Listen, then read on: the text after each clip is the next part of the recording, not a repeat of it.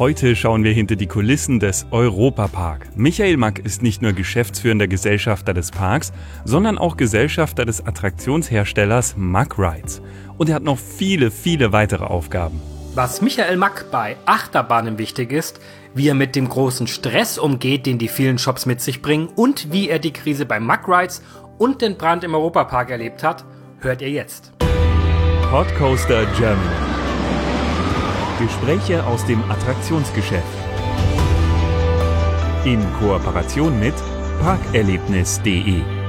Ja, die Erfolgsgeschichte des Europapark ist so riesig, dass die Erfolgsgeschichte von Mark Rides, die ja eigentlich hinter dem Park stehen, in den Medien mh, hm, häufig ein wenig untergeht. Dabei spielt Mark Rides als innovativer Achterbahnhersteller weltweit eine wirklich wichtige Rolle und das nicht zuletzt wegen des Schienenkonzepts der sehr beliebten Blue Fire. Der Architekt dieses Erfolges ist Michael Mack. Er ist nicht nur Gesellschafter bei Mack Rides, Mack Media und bei VR Coaster und geschäftsführender Gesellschafter des Europapark, sondern hat noch viele weitere Aufgaben. Aber wie beginnt denn so eine Karriere? Was sind Michael Macks erste Achterbahnerinnerungen? Ja gut, die sind ganz eng verbunden mit meinem Großvater Franz Mack, der natürlich uns immer schon frühzeitig als seine Enkelkinder einbezogen hat. Und es war in der Tat, glaube ich, eine wilde Maus, die wir damals auf dem Werkstatthof aufgebaut hatten. Äh, in Waldkirch und insofern sind es ganz viele Erinnerungen an den Großvater, aber letztendlich auch an den Vater, der die erste Bobbahn im Park gebaut hat. Ich glaube, im Park war es wirklich die Bobbahn und der Eurosat, der mir noch sehr, sehr gut in Erinnerung ist, weil ich auch natürlich immer wieder Wettfahrten mit meinem Bruder gemacht habe. War eine schöne Zeit und ähm, hat uns wirklich auch näher gebracht zu dem, äh, was Marc über viele Jahre ausgezeichnet hat. Das heißt aber auch, Sie sind einer der wenigen, der die erste Achterbahn auf privatem Grund hatte. Ja, ich hatte noch das Glück, weil wir damals wirklich die Bahnen noch vor Ort in Waldkirch aufgebaut hatten.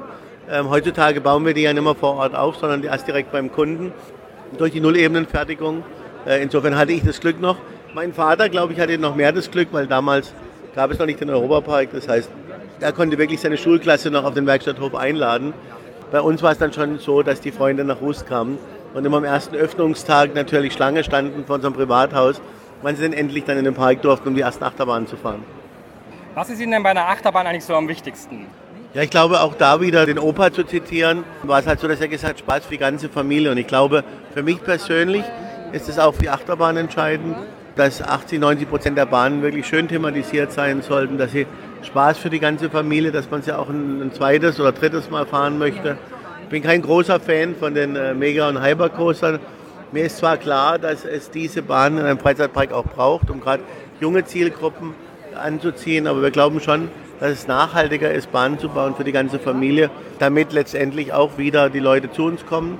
Weil in der Regel kommen doch Jugendliche, die einen Hypercoaster oder Megacoaster fahren, nicht ein zweites Mal oder man kommt in so eine Spirale rein, noch höher, noch weiter, noch schneller. Das, was auch der Six Flags Gruppe passiert ist, dass eben immer wieder neue Attraktionen investiert werden muss, die noch besser waren wie die alten. Und insofern versuchen wir uns nicht in, den Battle Coaster reinzuziehen, wo wir wirklich immer höher, schneller, weiter, sondern dass wir einfach ein Gesamterlebnis schaffen, von den Hotels angefangen bis hin zu einer tollen Achterbahn. Und äh, für mich ist die schönste Bahn, die ich ein zweites oder ein drittes oder viertes Mal fahren kann.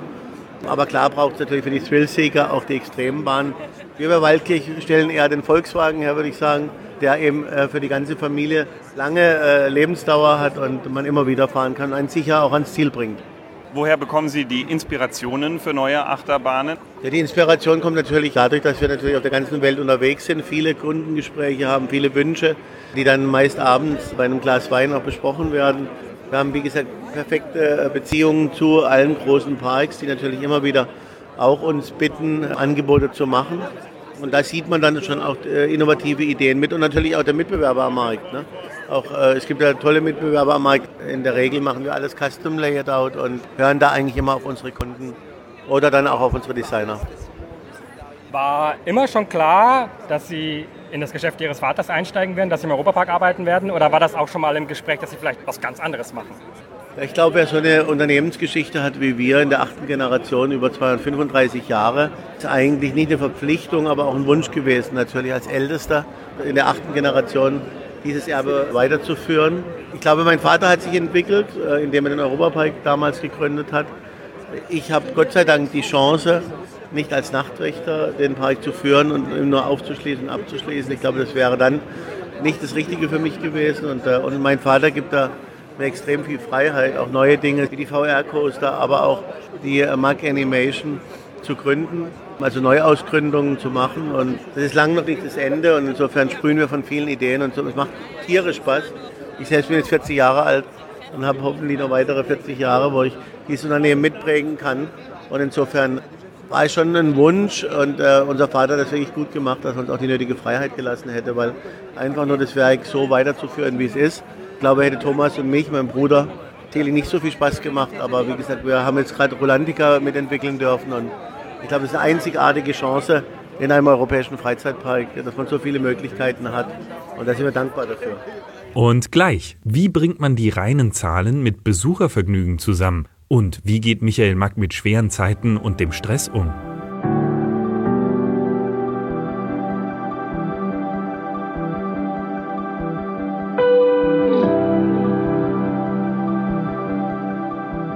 Michael Mack hat International Business Management studiert.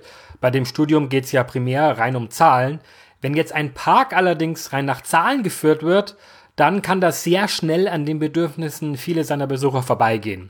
Wir wollten daher wissen, wie das Hören auf die Besucherbedürfnisse neben den sehr pragmatischen Studieninhalten bei Michael Mack seinen Platz findet. Mein Vater war Betriebswirtschaft oder auch, sage ich mal, naturwissenschaftliche Studiengänge ihm lieber waren, weil er ja der erste studierte Maschinenbauingenieur in der Familie ist. Und so hat er schon gesagt, dass man ein gutes Fundament an Zahlenkenntnis braucht. Die Emotionen, glaube ich, haben wir von der Kindesstube an gelernt. Insofern war es für uns nie ein zahlengetriebenes Modell, sondern immer ein emotionsgetriebenes Modell. Und mein Vater ist auch nicht der klassische Maschinenbauingenieur, der natürlich auch danach dann irgendwie Hotels gebaut hat und so weiter. Er hat immer zu mir gesagt, studiere nicht Marketing, weil das kann jeder lernen. Maschinenbau muss man studiert haben. Insofern war es ihm schon recht, dass wir auch ein gutes Zahlenverständnis haben. Aber wir sehen den Europapark als unser verlängertes Wohnzimmer. Wir äh, leben alle in Rust und insofern ist es uns einfach schön, jeder, der mal privat gebaut hat, weiß, dass die Budgets in der Regel nie eingehalten äh, werden, aber man natürlich es schön haben möchte. Und wir sind Gott sei Dank kein Konzern, der in einem Jahr dann aufhören muss, weil das Budget äh, zu Ende ist und im nächsten Jahr das Budget dann wieder bekommt, um es fertig zu machen. Wir sagen, lieber machen wir es gleich fertig, weil wir sind hoffentlich nachhaltig noch viele Jahre in der Branche und äh, mein Bruder und ich und auch meine Schwester haben mittlerweile schon Nachwuchs. Das heißt, die neue Generation ist da. Und insofern denken wir in Generationen, nicht in Quartalszahlen. Und ich glaube, es merkt am Ende des Tages der Kunde dann auch. Nochmal kurz zurück zu Mack Rides. Die Firma hat ja auch ein paar turbulente Zeiten hinter sich und dann kam ja irgendwann das Blue Fire Schienensystem. Ich glaube auch von Ihnen so ein bisschen mitinitiiert. Und das ist ja schon ein Verkaufsschlager, könnte man sagen. Wie haben Sie denn die Zeit bis hin zur Blue Fire da bei Mack Rides so erlebt?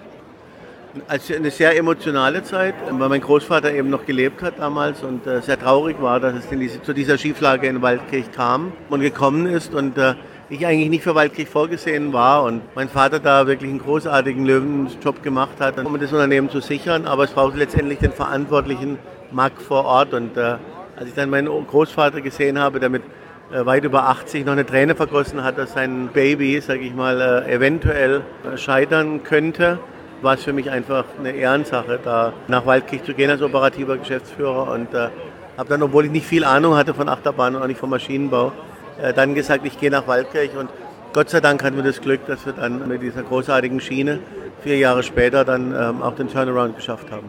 Also war eine schwere Zeit und wir sind heute umso äh, glücklicher, dass wir diese Zeit gut überlebt haben. Denken Sie manchmal darüber nach, was passiert wäre, wenn jetzt Bluefire kein, oder das Schienensystem kein Erfolg geworden wäre? Ach, ich glaube, Angst ist immer ein schlechter Ratgeber für einen Unternehmer. Natürlich hatte man schon schlaflose Nächte in der Zeit, als man den Blue Fire entwickelt hat. Heute, Gott sei Dank, läuft Waldkirch sehr, sehr gut, also Markreiz. Wie gesagt, wenn man Angst hätte, dann würde man keinen Rolantica Wasserpark bauen. Wenn man Angst hätte, würde man äh, nicht andere Firmen wie die Mark Animation oder VR Coaster gründen. Und insofern ist Angst immer der falsche Ratgeber, aber schlaflose Nächte hatte man dort sicherlich viele an der Zahl. Aber die sind jetzt passé und jetzt gucken wir nach vorne. Jetzt haben Sie schon gesagt, Angst ist kein guter Ratgeber für einen Geschäftsmann. Sie probieren unglaublich viel aus. VR, Voletarium, Flying Theater in Deutschland bauen. Also viele Sachen, die auch gewisse Risiken mit sich bringen. Ich kann da an so ein paar Making-ofs denken. Also das eine, was mir jetzt einfällt, dem Making-of zum Neubau der Halle, bei dem die Bobo sagt, hoffentlich werden wir rechtzeitig fertig. Beim Voletarium, glaube ich, haben sie irgendwann festgestellt, dass die Aufnahmen beim Helikopter irgendwie am Anfang nicht brauchbar waren. Also es gibt ja auch Rückschläge immer wieder, wo man sich da vielleicht schon fragt, oh, klappt das wirklich alles? Wie geht man damit wirklich um? Muss man da einfach der passende Typ dafür sein? Oder haben Sie da irgendwie Methoden? Meditieren Sie? Machen Sie Urlaub irgendwo? Wie, wie geht man mit dieser Stresssituation um? Natürlich machen wir Urlaub. Aber es ist wirklich so, dass ich ein großartiges Team um mich herum habe und dass äh, wirklich alle von meinen Führungskräften an äh, die Belastungsgrenze gehen. So war das beim Voletarium der Fall. So war das auch bei äh, der EP Arena. Insofern ohne so ein tolles Team würde ich wahrscheinlich nicht in der Lage sein, das alles schaffen zu können. Wir haben so ein kleines Ritual, dass wir immer abends, wenn es dann mal wieder stressig wird, auch an einem Biergarten in der Deutschen Straße sitzen und uns dort ein kühles Weizenbierchen zu uns nehmen. Und das äh, entspannt schon sehr, wenn es da nicht zu viele sind. Aber in der Tat, ich glaube, der Weg ist das Ziel. Und wenn man da mal angefangen hat, dann äh, gibt es irgendwo auch keinen Weg zurück mehr. Und dann muss man einfach nur auf sein Team vertrauen. Und wie gesagt, junge Leute haben extrem viel Verantwortung übernommen. Beim Voletarium fällt mir der Herr Marx ein, der dort äh, gleich reingesprungen ist, um dort die Bahn mitzuverhandeln. Also insofern, Glück gehört natürlich auch dazu, aber es ist wirklich ein großartiges Team, die mich auch bestätigt dann und bestärkt, den Weg weiterzugehen. Und bis jetzt haben wir Glück gehabt, aber sicherlich müssen wir die nächsten Jahre aufpassen, dass wir uns keine Fehler machen, weil das natürlich entscheidend sein könnte für den weiteren Erfolg des Parks. Geschäftsführender Gesellschafter Parkbetrieb Europapark, Gesellschafter bei Mack Rides, Mack Solutions, Mack Media, VR Coaster, europäischer Vorstand des Weltverbandes der Freizeitindustrie IAPA. Alles Funktionen, die Michael Mack bekleidet.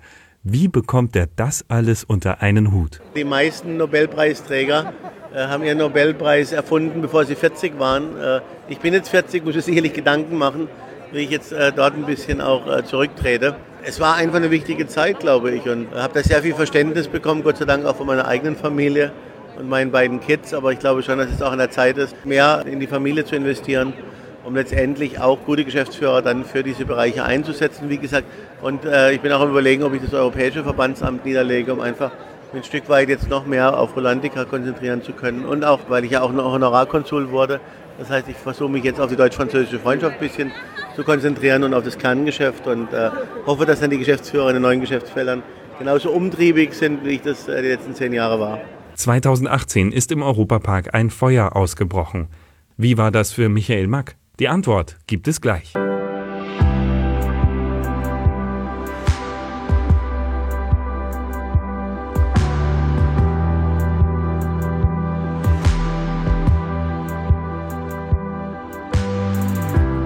2018 war ein ereignisreiches Jahr für den Europapark mit einem besonders einschneidenden Erlebnis. Im skandinavischen Themenbereich brach damals ein Feuer aus, das unter anderem das gesamte Dorf und die Attraktion Piraten in Batavia im Prinzip völlig auslöschte. Das Ganze ging damals stark durch die Medien. Wie hat Michael Mack diese Zeit erlebt? Mein Vater und ich waren jetzt in der Brandnacht dabei. Das heißt, für mich war es natürlich eher operativ geprägt, indem ich geschaut habe, dass die ganzen Feuerwehr Einheiten und Polizei koordiniert werden konnten. Mein Vater hatte schon in der Tat daran zu knabbern, weil es natürlich eine sehr starke Kindheitserinnerung oder jugendliche Erinnerung an die Zusammenarbeit mit seinem Vater war. Aber ich glaube, er hat sich mittlerweile erholt, indem wir relativ schnell wieder Norwegen aufgemacht haben. Das war der Wunsch von ihm, um einfach so ein bisschen über dieses Psychologische hinwegzukommen, um gleich wieder etwas Neues aufzumachen, dass wir auch den Park den nächsten Tag gleich aufgemacht haben, war ihm extrem wichtig. Und für ihn war es eine schwere Zeit. Für mich war es insofern eine schwere Zeit, dass halt eben noch mehr Arbeit auf dem Tisch lag, als ohnehin schon mit dem Wasserpark da war. Insofern sind wir uns wahnsinnig froh, wenn Piraten in Batavia im nächsten Sommer äh, eröffnet wird und dass wir jetzt Norwegen natürlich schon fertiggestellt haben, so schnell nach dem Brand, hilft uns natürlich auch extrem. Man merkt, es brennt im eigenen Park. Ist da der erste Gedanke, haben wir was falsch gemacht? Ach, wenn man Unternehmer ist, dann geht man erstmal davon aus, dass man nichts falsch gemacht hat, weil man natürlich jeden Tag gut vorbereitet ist auf solche Fälle. Dass es natürlich in der Größe uns trifft, hätten wir nicht gedacht. Wir haben Gott sei Dank keine Fehler gemacht, was ich auch in der Brandnacht gleich gespürt habe, dass die junge Mannschaft, das junge Team um den Rettungsdienst und auch die Sicherheit einen tollen Job gemacht hat. Ich glaube, es wäre anders gewesen, wenn ein Menschenleben dabei zu Schaden gekommen wäre. Das wäre dann ganz schlimm für uns gewesen. Insofern ähm, haben wir da alles richtig gemacht. Auch sicherlich ein bisschen Glück des Tüchtigen, dass eben kein Menschenleben beschädigt wurde. Und insofern hatten wir nicht die Angst, dass wir irgendwas falsch gemacht haben, sondern vielmehr haben wir jemanden verletzt oder nicht. Und wie schnell können wir letztendlich wieder diesen Themenbereich aufbauen. Und als nächstes sprechen wir über die Rolle der Familie Mack bei den Entscheidungen rund um Mack Rides und den Europapark.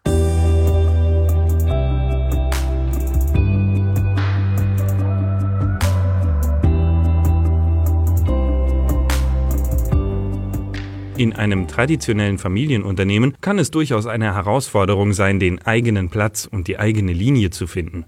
Wir wollten von Michael Mack wissen, wie das bei ihm war und wie Entscheidungen getroffen werden. Ja, es ist immer noch ein Familienbeschluss. Wir versuchen immer noch mit einer Meinung auch diese Projekte äh, voranzutreiben, weil wenn die anderen drei Gesellschafter, also die drei operativen Gesellschafter nicht mitziehen würde, hätte man natürlich irgendwann auch den Ärger in der Familie.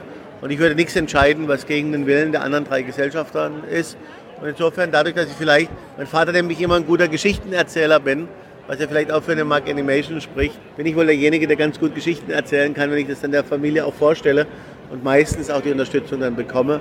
Vielleicht muss man manchmal auch einen Schritt zurückgehen, um wieder zwei nach vorne zu gehen. Und oftmals ist der Vater dann auch jemand, der einen herausfordert. Das heißt, man hat alle guten Argumente gleich mitgebracht. Und insofern ist die Hürde oder alle Risiken schon mal abgenommen, indem man eben zu viert über etwas denkt und dann gucken wir nach vorne. Insofern war es ein schleichender Prozess, der sicherlich jetzt zehn Jahre gedauert hat, aber wie gesagt, wir sind Familienunternehmen, wollen das noch lange bleiben und haben uns gut aufgeteilt in der Familie selbst, dass eben mein Bruder sich um die Gastronomie, Hotellerie und auch das Entertainment kümmert und mich dann mit meinen Dingen in der Regel in Ruhe lässt und ich ihn dann auch mit seinen Dingen. Und wir ergänzen uns und wir geben uns gegenseitig Tipps, aber würden niemals zum anderen, sage ich mal, einschränken in, in einer Expansionsmöglichkeit. Sie haben schon gesagt, Sie denken als Unternehmerfamilie in Generation. Jetzt hat äh, die Familie Mark vor einiger Zeit eine Familienstiftung gegründet. Können Sie uns noch mal kurz erklären, was so die Gründe dahinter sind und können wir dann davon ausgehen, dass der Name Mack und der Europapark damit erstmal sicher in familiären Händen bleiben wird? Ja, es war auf jeden Fall natürlich ein Schutz des Unternehmens in erster Linie. Wir, wir wollen nach wie vor Familienunternehmer bleiben und Unternehmen bleiben. Leider ist ja die deutsche Rechtsprechung zu der Erbschaftssteuer sehr diffus, das heißt, es äh, unterscheidet länderspezifisch. Insofern waren wir einfach verunsichert von der deutschen Rechtsprechung und ähm, haben uns dann den Weg entschieden, in eine Familienstiftung, auch in eine Charta zu gehen. Wir bleiben alle geschäftsführende Gesellschafter, das heißt, die Familie ist insofern gesetzt, aber es ist letztendlich eine finanzielle Entscheidung gewesen, um jede Mark in den Park, wie mein Opa so schön gesagt hat, um weiterhin investieren zu können und letztendlich auch sich zu schützen zu können vor Fremdinvestoren, dass wir einfach äh, die nicht brauchen und äh, hoffentlich noch weitere Generationen in äh, Familienhand dieses Unternehmen führen können. Ja, eine erfolgreiche Zeit und einen guten Saisonauftakt 2020 wünschen wir allen Beteiligten beim Europapark natürlich auch. Wir hier beim Podcaster wollen und werden auf jeden Fall auch noch einmal tiefer in die Geschichte dieses sehr außergewöhnlichen Parks einsteigen. Zur bereits erwähnten Firma VR Coaster tun wir das im kommenden Jahr. Die nächste Folge des Podcoasters schauen wir aber erst einmal in den hohen Norden, denn dann sind Herr und Frau Leicht vom Hansapark zu Gast. Bis dahin. Ciao. Und jetzt seid ihr dran.